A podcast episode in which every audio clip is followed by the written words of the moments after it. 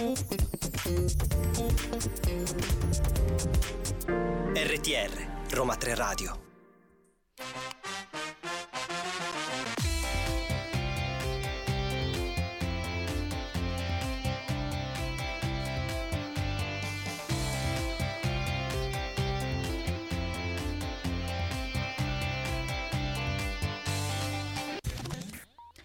E eccoci, ci siamo, ci siamo, ci siamo tredici in punto, siamo di nuovo qui, è cominciato l'anno con... Questo sfavillante duemilaventiquattro, Claudio. Con Listen to auguri. You. Auguri, auguri a te, auguri a tutti i nostri ascoltatori, siamo pronti per cominciare questa nuova puntata di questo programma, la vostra finestra sull'Unione Europea, gestito e curato dal centro Europe Direct dell'Università degli Studi Roma tre.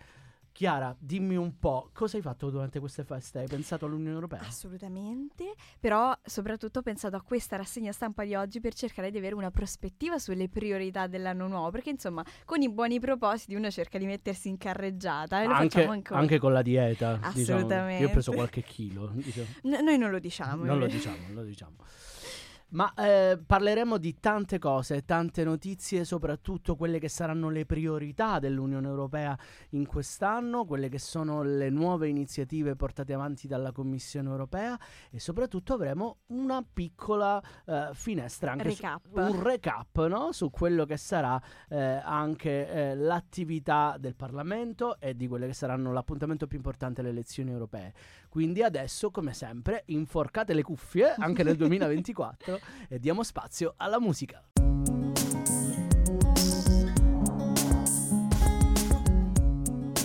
R T R Roma Tre Radio.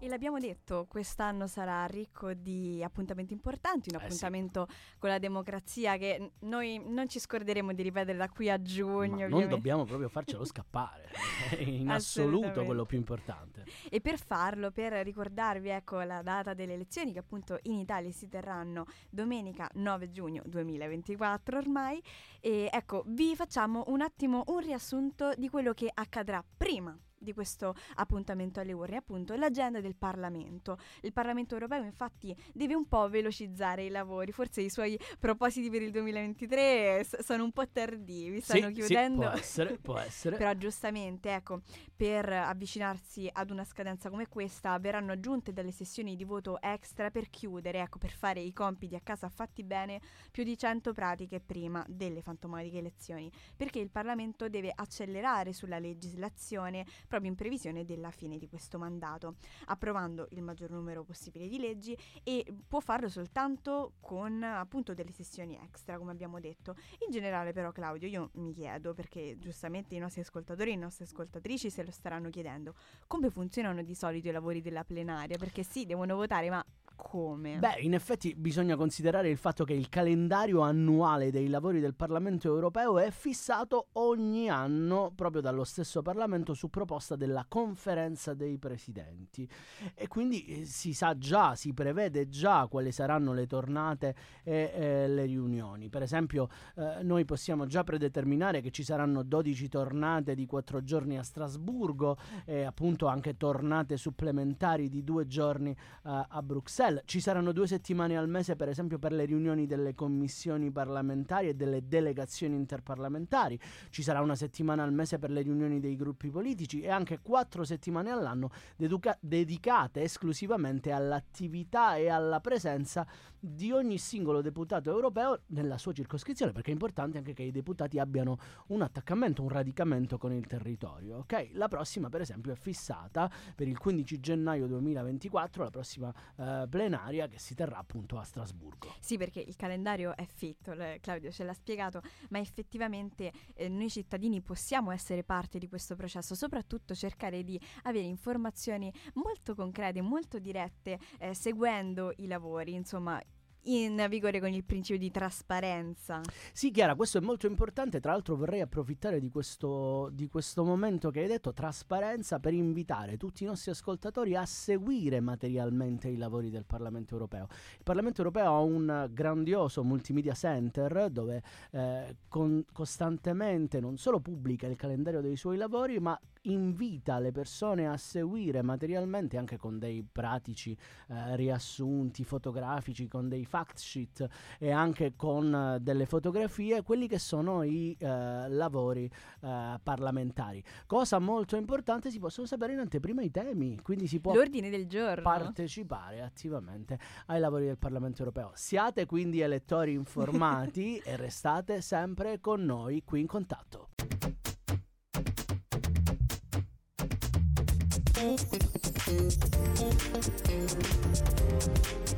R T R Roma Tre Radio. È un duemilaventiquattro anche di allargamenti per l'Unione Europea. Diciamo che c'è molto fervore, anche perché il duemilaventitré si è concluso sostanzialmente con un solido via libera all'allargamento del, dell'Unione Europea, e quindi un vero momento partecipativo, e anche le popolazioni, le associazioni eh, degli stati membri candidati, che ovviamente stanno lì alla finestra a guardare quando e come potranno entrare a far parte dell'Unione Europea. Una notizia molto importante a, a tal riguardo, perché questo anno cruciale per l'allargamento eh, inizia eh, anche e soprattutto perché una istituzione comunitaria ha aperto per la prima volta concretamente le sue porte alla popolazione dei paesi candidati. Sì, Claudio, perché si tratta del Comitato Economico e Sociale Europeo, anche detto con questi acronimi che ci piace usare. Eh sì, gli acronimi CESE. Europei, il CESE. E infatti è stata lanciata è stato lanciato un invito alla società civile dei nove paesi che si trovano, ecco, su questo cammino verso la loro verso il loro ingresso, per diventare membri candidati all'allargamento. Ecco, formalizziamo anche con i giusti titoli, e contribuire sicuramente al lavoro consultivo, che è sicuramente eh, fondamentale, è una parte integrante del processo. È una tappa importante anche perché l'idea è quella di includere questi nuovi membri, anzi dei membri onorari della società civile per ciascun paese candidato, nella stesura dei, pa- dei pareri del CESE.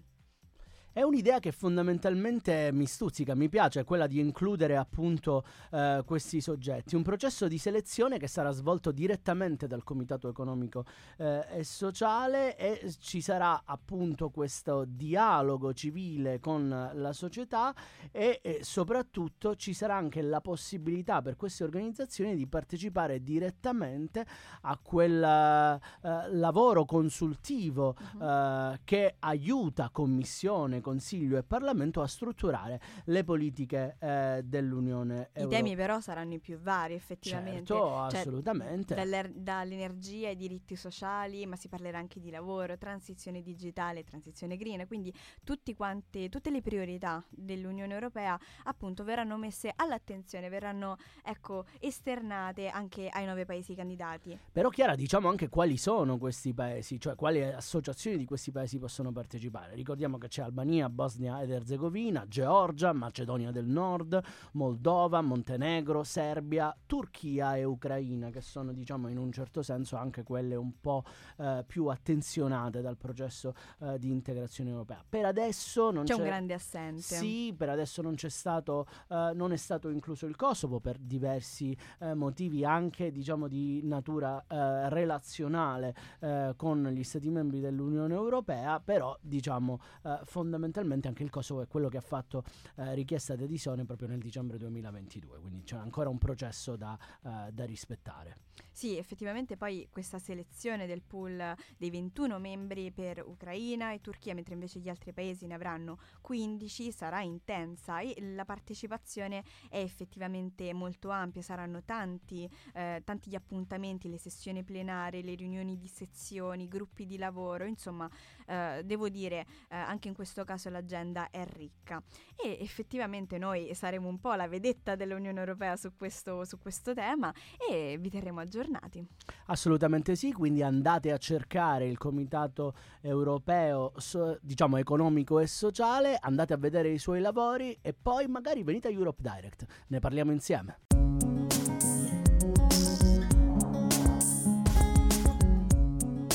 R T R Roma Tre Radio. cambiamenti oggi, lo sapete, va così, va così. Beh, è la prima puntata dell'anno, no? Ci si aspetta sempre qualcosa di nuovo, no? E noi non deludiamo mai le aspettative. E vi portiamo una news abbastanza importante perché appunto è cambiata, c'è stato un cambio alla presidenza del Consiglio dell'U E. Ecco, mh, mettiamo in chiaro le cose, c'è stato eh, appunto un passaggio di testimone, non è una, una novità, ogni sei mesi appunto c'è, ehm, c'è questo passaggio di consegne, in questo caso dalla Spagna al Belgio, che appunto ne raccoglie l'eredità e che guiderà l'agenda politica per la tredicesima volta da quando il progetto europeo è nato. Ecco, il, il primo gennaio è, è avuto inizio questo mandato belga e eh, fino al trenta giugno eh, appunto si proseguirà lungo questo solco, quindi accompagnandoci anche verso le elezioni. Esatto, molto importante la responsabilità eh, del Belgio in questa presidenza di turno dell'Unione Europea, però or- ovviamente raccoglie il testimone dai miei amati eh, cugini spagnoli. Il semestre in cui la Spagna ha guidato il Consiglio dell'Unione è, è durato insomma eh, ovviamente fino al trentuno dicembre, ma è stato caratterizzato da momenti molto importanti eh, nel progetto e nella costruzione dell'Unione Europea.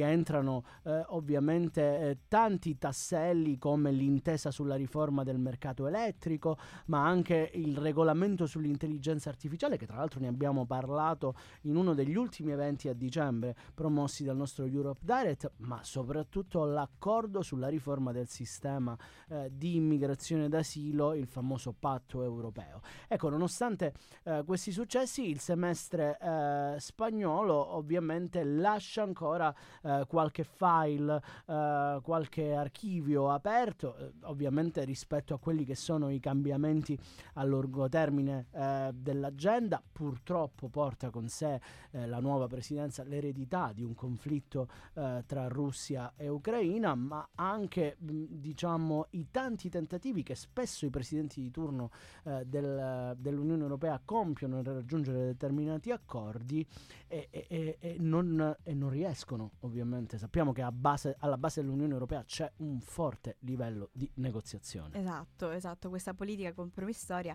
infatti Bruxelles vuole esplicitarla, ha lanciato uno slogan sul suo, sul suo sito ufficiale che potete visitare, che appunto inaugura la presidenza, e eh, si è data tre obiettivi: proteggere, rafforzare, preparare. Insomma, obiettivi altissimi, ma si declinano in un programma di lavoro incentrato su aree tematiche ben precise, sei in particolar modo. Modo, quindi difesa dello Stato di diritto, democrazia e unità, rafforzamento anche della competitività del, dell'Unione Europea, il proseguimento lungo la transizione green e il rafforzamento dell'agenda sociale e sanitaria, senza poi tralasciare neanche la protezione delle persone, dei confini e la promozione di un'Europa globale. Quindi ecco, in pieno, in pieno stile Unione Europea, ne incarna tutti quanti i principali valori. Vorrei approfittare, Chiara, per uh, così uh, dire ai nostri ascoltatori che cos'è la, pres- la presidenza di turno dell'Unione Europea, perché diciamo che è un'ottima occasione per sì. tutti gli stati membri.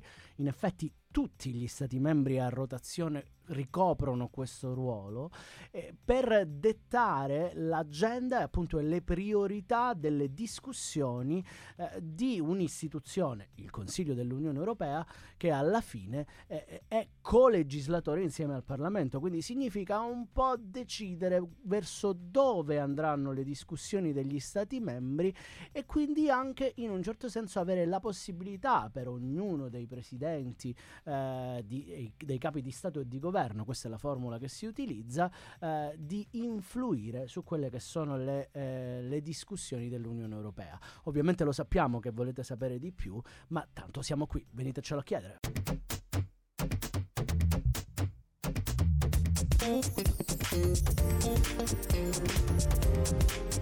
R T R Roma Tre Radio. Mettere a posto anche i conti. eh, eh, se, sempre que- queste cose che si fanno quando comincia l'anno nuovo. Eh sì, perché tu vuoi partire al meglio, e in questo caso l'Unione Europea ha deciso.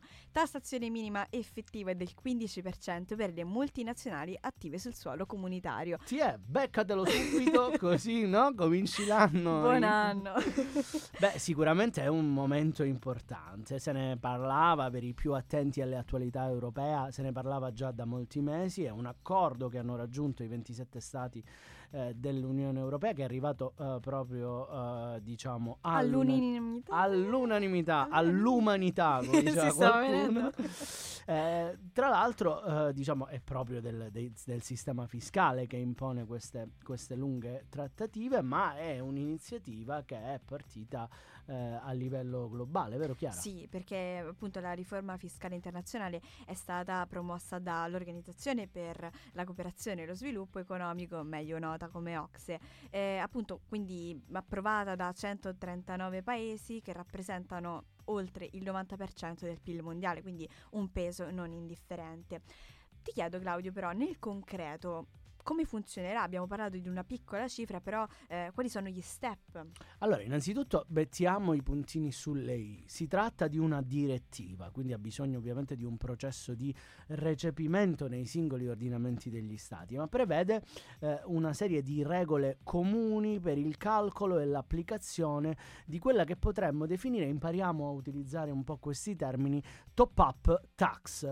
Cioè, quindi eh, una sorta di balzello, ecco, per dirla in maniera un po' più, eh, un po' più popular, eh, in un determinato paese nel caso in cui l'aliquota fiscale effettiva applicata alle multinazionali sia inferiore al quindici per cento. Che cosa significa, Chiara? Che ci sono alcuni paesi eh, che tassano eh, diciamo le multinazionali in maniera eh, diciamo Mi inf- viene in mente un inferiore, esempio. inferiore a questo quindici per cento. Adesso non sarà più possibile, e quindi una società controllata che ovviamente non è eh, soggetta all'aliquota minima effettiva nel paese estero in cui è situata, eh, lo Stato membro della società madre applicherà appunto un'imposta integrativa complementare per arrivare a questo un a adeguamento. Questo, un dai. adeguamento. Inoltre, tra l'altro, questa direttiva garantisce non solo che questa tassazione sia effettiva eh, nei casi in cui, per esempio, questa società madre non eh, diciamo eh, sia situata al di fuori dell'Unione Europea, tra l'altro in un paese in cui la tassazione eh, sia eh, diciamo inferiore o non esattamente equivalente. Beh, allora direi che Paolo Gentiloni non ha sbagliato nelle sue ultime dichiarazioni, perché ha parlato proprio di una nuova alba per la tassazione delle grandi multinazionali e l'ha definito un passo importante verso un sistema di tassazione più equo. Ecco, non avrei saputo dirlo meglio di lui.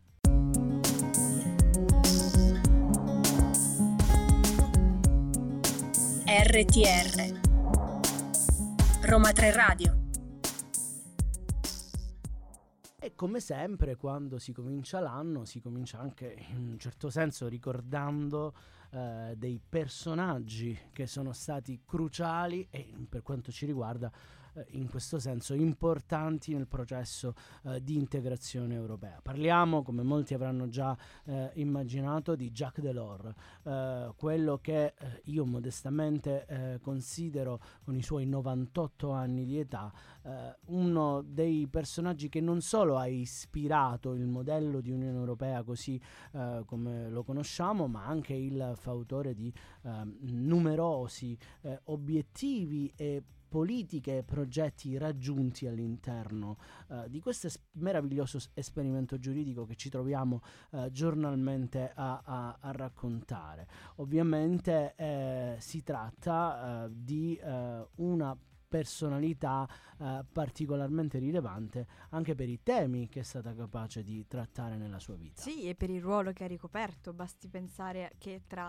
il millenovecentottantacinque e il novantacinque, quindi dieci anni di storia europea, ehm, Delors è stato presidente della Commissione delle Comunità Europee, divenuta poi nel millenovecentonovantatré, come ben sappiamo, Commissione Europea, in un periodo di grande trasformazione, un periodo anche critico, se vuoi, perché appunto ci fu la creazione del mercato unico europeo, quindi eh, testare questo, questo nuovo modello così, così permeante nella nostra quotidianità, ma anche importanti accordi di libera circolazione quali quelli di Schengen, il programma Erasmus, quindi Beh. tutto è partito da lì, e il processo di creazione dell'euro, quindi la moneta unica europea, un po' quelli che oggi, se chiediamo al cittadino della strada, sono i pilastri. Beh, eh, sicuramente, anche perché considera eh, Jacques Delors è stato l'unico ad aver svolto per tre volte di seguito il ruolo di Presidente della Commissione Europea, quindi inevitabilmente una persona che ha influenzato eh, direttamente le decisioni di questa istituzione, che poi ha assunto un'importanza progressiva eh, negli anni. Tra l'altro la presidenza eh, Delors è considerata eh, non solo una delle più incisive e più importanti della storia, eh, ma è anche quella che eh, dopo anni e dopo varie eh, ragioni eh, ha eh, dato impulso al, al processo e all'accordo tra i diversi eh, Stati membri. Eh, Chiara, a volte non ci pensiamo, però eh, sono tanti gli ostacoli eh, che bisogna affrontare per cercare un accordo. Ma sì, da ultimo mi sa che si era battuto anche per tante cose importanti. Eh sì, eh sì, effettivamente è stato molto attivo eh, nel periodo pandemico per chiedere una risposta comune dei ventisette Stati membri, soprattutto appunto in nome di quella solidarietà che eh, era stata un po' la sua stella polare durante il mandato, ma inoltre mh, diciamo anche dopo l'attività eh, più propriamente di, di presidente ha fondato vari think tank, quindi è rimasto sempre parte integrante, integrante della, della società civile e mh, promotore della cittadinanza attiva. Appunto questi sono eh, Club Testimone e Notre Europe. Wow, so, fantastico. Io e la mia pronuncia pessima anche in questo duemilaventiquattro, però ecco, sono dei segni che rimarranno, quindi questo sicuramente è molto importante da, da notare. Con la morte di Jacques Delors eh, l'Unione Europea perde un gigante, ha detto Roberta Metsola, presidente del Parlamento Europeo, l'ultimo cittadino onorario d'Europa che ha lavorato instancabilmente come presidente della Commissione Europea e membro dell'Eurocamera per una Europa unita. Sicuramente è un messaggio importante da parte di quella che è l'istituzione democratica dell'Unione Europea, un invito ovviamente per tutti a continuare a supportare l'Unione Europea nel segno proprio di quello che voleva Delors.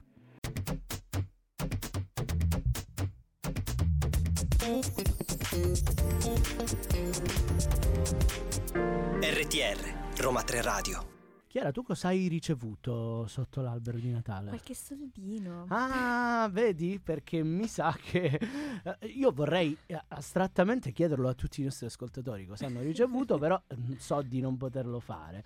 Però, diciamo, l'Italia sì ha ricevuto un bel regalino, perché ovviamente prosegue nell'implementazione del P N R R, del Piano Nazionale di Ripresa e Resilienza, e tra l'altro a poco più di ventiquattro ore dall'erogazione della quarta tranche di pagamento, ecco questo è stato il regalino eh, diciamo di Natale, il governo italiano ha inoltrato alla Commissione Europea la richiesta per la quinta rata, rispettando, riuscendo a rispettare quella che era la scadenza prefissata da calendario. Siamo stati bravissimi. Il trentuno dicembre, il trentuno dicembre. Abbiamo chiuso in bellezza, ma soprattutto adesso dobbiamo pensare a questi investimenti, a mettere a terra eh, i fondi che ci sono arrivati. Lo faremo nel settore dell'agricoltura per aumentare l'efficienza dei sistemi di irrigazione. Infatti lo spreco eh, da questo punto di vista, lo spreco idrico mh, va tenuto sotto controllo, ma in generale la produzione in un'ottica più green è al centro dell'agenda. Non a caso si parla di P N R R, è insomma ehm, un punto di riferimento, ma si parla anche in un'ottica di viabilità, quindi con il trasporto pubblico locale ad emissioni zero, che appunto mh, potrebbe essere veicolato in questo caso da autobus, quindi da nuovi veicoli che eh, ecco an- abbiano uno sguardo un po' verso il cambiamento climatico per prevenirlo. Ma c'è anche qualcosa che mi riguarda. Perché mi guardi così? Perché tu sei il pendolare. Eh, io sì, ma soprattutto, vabbè, non svelo ovviamente un segreto di Pulcinella. Eh, uno dei progetti di punta di questa nuova fase di implementazione è l'elettrificazione della linea ferroviaria in alcune zone del Mezzogiorno e anche l'alta velocità lungo la tratta Salerno-Reggio Calabria. Un target però che a noi piace tanto ricordare è anche quello della cultura, della scuola, del patrimonio immobiliare immobiliare pubblico e della sanità, con l'implementazione per esempio eh, di sistemi di cura che siano legati alla telemedicina. È un momento veramente eh, importante, ma anche eh, la possibilità per tutte le autorità, non solo il governo ma anche le autorità locali, pensiamo alle amministrazioni pubbliche locali, le associazioni eh, che partecipano a, alla, all'implementazione delle politiche pubbliche, ma anche i cosiddetti stakeholder, mh, di sfruttare un momento evidentemente espansivo. Eh, ma parliamo di numeri. Qualche dato, ti guardo. Sì, qual- qualche dato, perché dobbiamo, dobbiamo dare, dare conto. Ecco, il P N R R italiano è finanziato da sessantanove miliardi di euro. Appunto, qui si parla di sovvenzioni e centoventidue virgola sei miliardi in prestiti. Ecco, questa distinzione molto importante.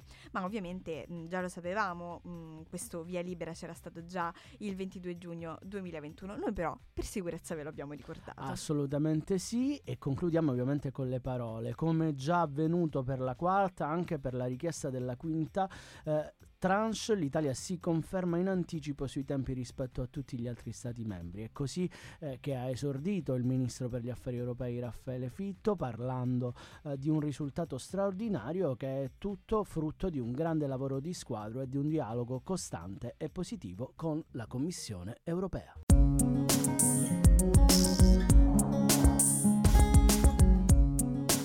R T R Roma Tre Radio. Claudio, non mm. prima abbiamo menzionato un ente. Eh, quando cominci con Claudio mi viene la febbre. Perché è il momento Uè la sai. Uè la sai, il nostro vero falso sull'Unione Europea. Cioè tutti i dubbi che io ho, tutti gli spettatori eh. hanno, ma magari non hanno il coraggio Sta- di domandarti. Statemi vicino, statemi vicino, vi prego, in questo duemilaventiquattro statemi vicino. Allora, tu mi hai menzionato, me l'hai buttato lì in questa rassegna di oggi, il CESE. Devo mm. dire, eh, da brava ignorante, voglio saperne un po' di più. Più che altro, abbiamo capito dalla notizia eh, appunto di poc'anzi che c'è un elemento di partecipazione del cittadino. Però dici di più, cioè come funziona, che spazio c'è effettivamente per la, per la società civile in questo quadro? Allora, molto, molto spesso ci si lamenta del fatto che eh, nell'Unione Europea non c'è una partecipazione diretta delle organizzazioni della società civile, dei cittadini. Beh, in effetti basterebbe conoscere il funzionamento del eh, diciamo Comitato Economico e Sociale eh, dell'Unione eh, Europea, che è un organo consultivo, sì, d'accordo, ma che comprende all'interno i rappresentanti delle organizzazioni dei lavoratori e dei datori di lavoro, ma anche altri gruppi di interesse che hanno a che fare appunto con la politica non solo lavorativa ma anche con la politica sociale.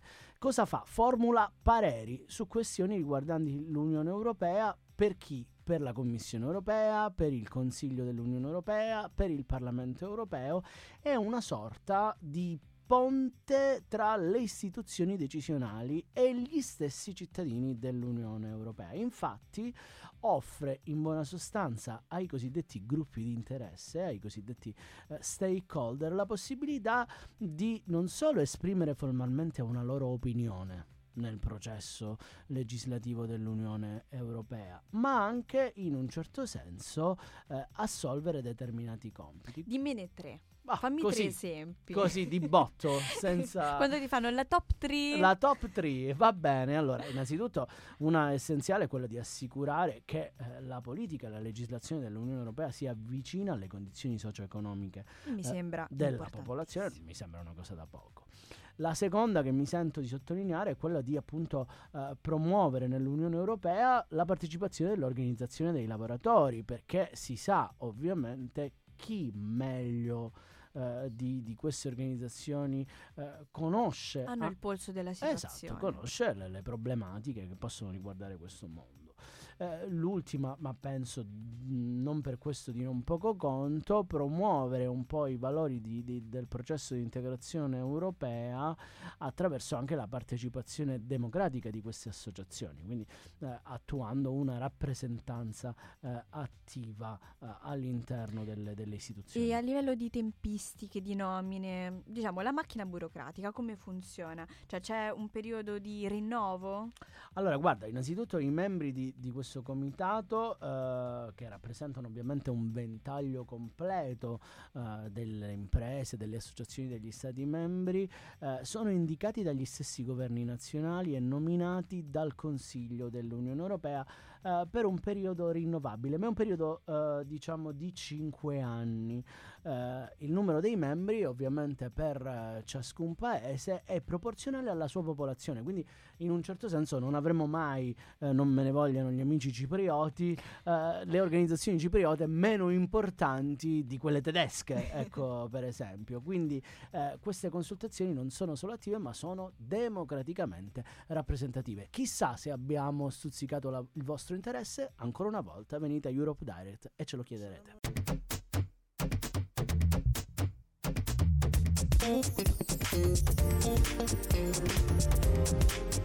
R T R Roma Tre Radio. Effettivamente questo lunedì, come annunciava la canzone che ci ha preceduto, e non solo è arrivato, ma è arrivato carico, pieno zeppo di buoni propositi, di buoni progetti, ma anche con uno splendido ricordo che è quello di Jacques Delors, eh, che invitiamo tutti quelli che ancora non abbiano contezza di questo straordinario personaggio ad andare a approfondire eh, la storia di uno dei padri fondatori eh, dell'Unione Europea.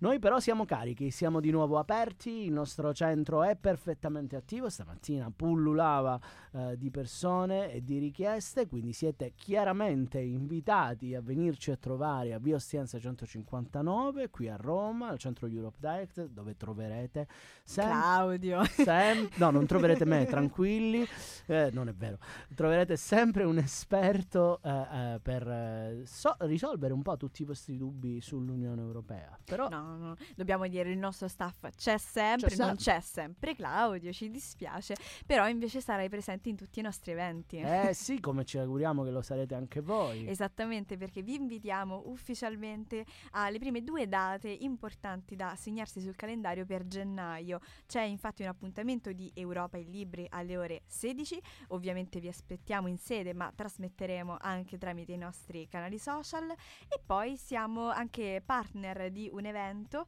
ovvero Rural Youth for E U, che è stato promosso da eh, vari, vari enti, varie organizzazioni che appunto collaborano con noi.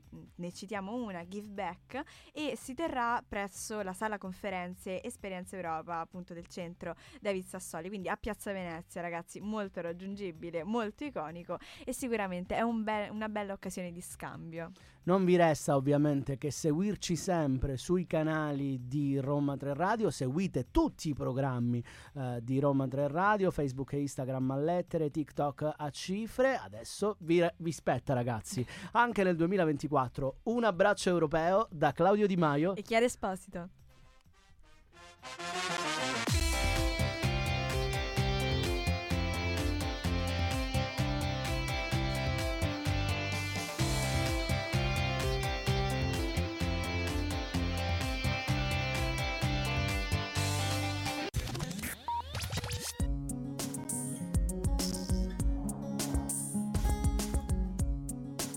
R T R Roma Tre Radio.